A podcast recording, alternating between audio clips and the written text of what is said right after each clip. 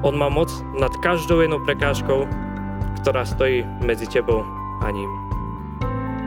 On má moc aj takisto nad všetkým, čoho sa bojíš a nad všetkým, čo ťa bolí a spôsobuje ti utrpenie. Má moc nad každou zlou myšlienkou, ktorú si možno aj práve o sebe myslíš. Má moc nad riechom a má moc aj nad smrťou.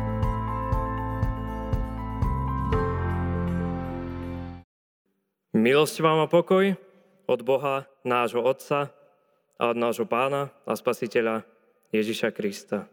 Amen.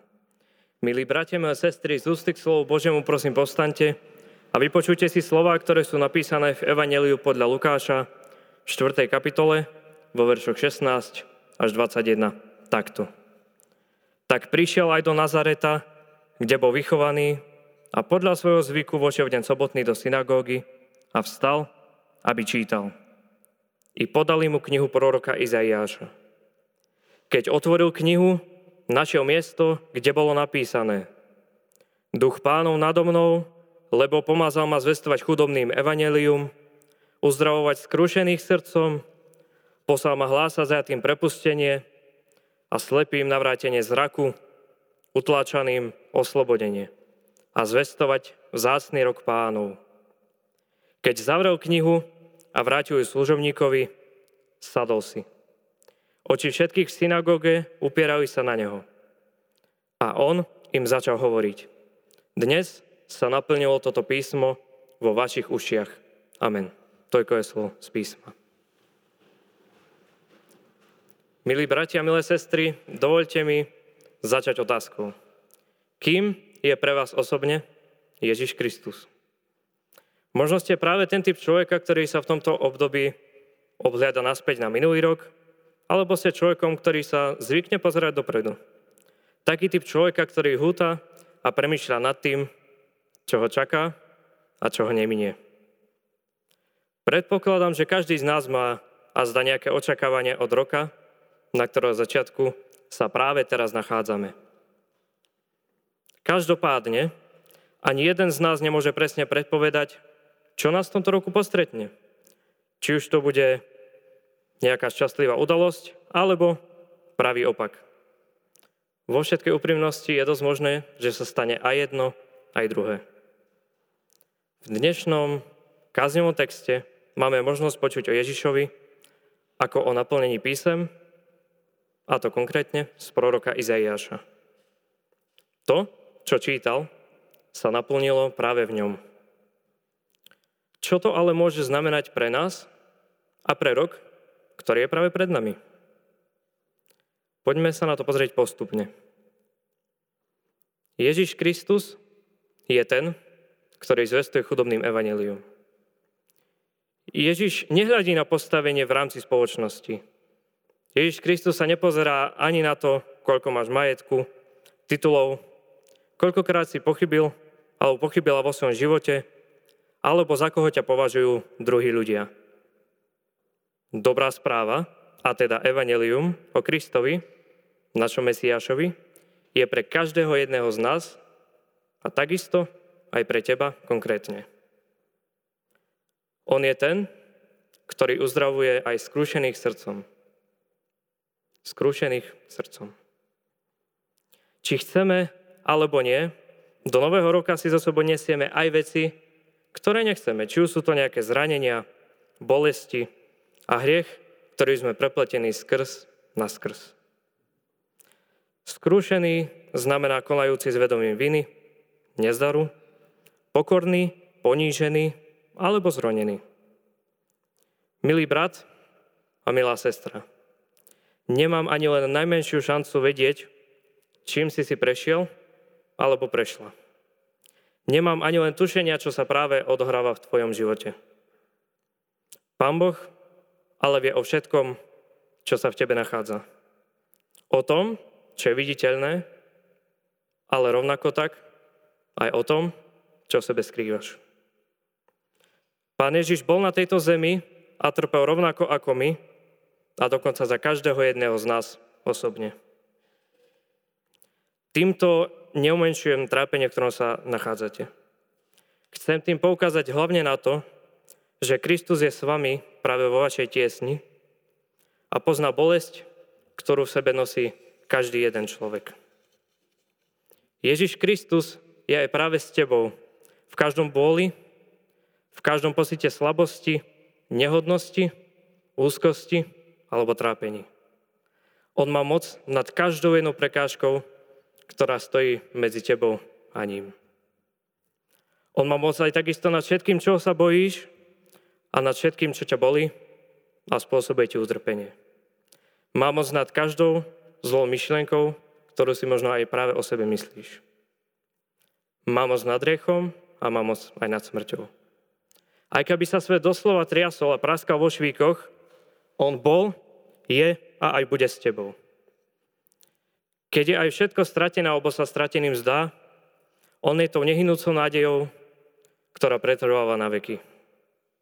Ak je tvoje zranenie, milý brat a milá sestra, akokoľvek veľké a dlho pretrvávajúce, aj toto je jedna z hlavných myšlenok tejto kázne. Ježiš Kristus je liekom aj na to, čím žiješ. Je nádejou tam, kde sa nádej zdá byť stratená. Je záchranou a útočiskom kedykoľvek to potrebuješ. Príjme ťa s otvorenou a milujúcou náručou, vylieči tvoje srdce a čokoľvek, čo ti skľúčuje a zviera tvoje vnútro. Ak sa aj nachádza, nachádzaš nejakou zhodou náhod zajatí okolností, alebo ťa niečo utláča, či už to je niečo finančného, vzťahového, alebo akéhokoľvek iného charakteru, práve on je tvojim osloboditeľom. On je mocný Boh, ktorý ťa dokáže oslobodiť od strachu, stresu a hriechu, v ktorom žiješ. On nás všetkých oslobodil od väčšnej smrti, aby sme boli s ním vo väčšnosti. Až taká veľká je jeho láska k nám. Ďalej číta o hlásaní slepým, že sa navráti ich zrak. A nielen, že to Ježiš mnohokrát vykonal ako zázrak počas jeho života, ale jeho charakter a láska voči nám je tak nesmierne veľká a nádherná, že nás vytrva, vytrháva z temnoty a milosťou nás privádza na svetlo a dáva nám hojnosť života. Veľmi krásne je jeho charakter, opísaný aj v Izaiášovi 49. kapitole.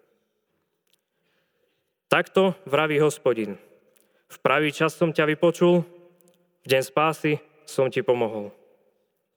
Utvoril som ťa a dal za sprostredkovateľa zmluvy národom, aby si obnovil krajinu a do vlastníctva odovzdal spustošené dedičstva.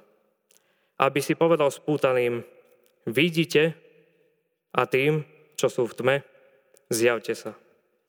Budú sa pásť popri cestách a ich pastvy budú na všetkých holinách.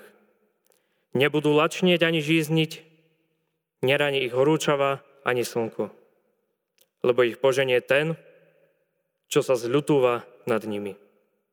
Povedie ich popri prameňoch vôd. Jasajte nebesá, zaplesaj zem. Dajte sa do jasotu, vrchy, lebo hospodin potešil svoj ľud a zmiloval sa nad svojimi biednými.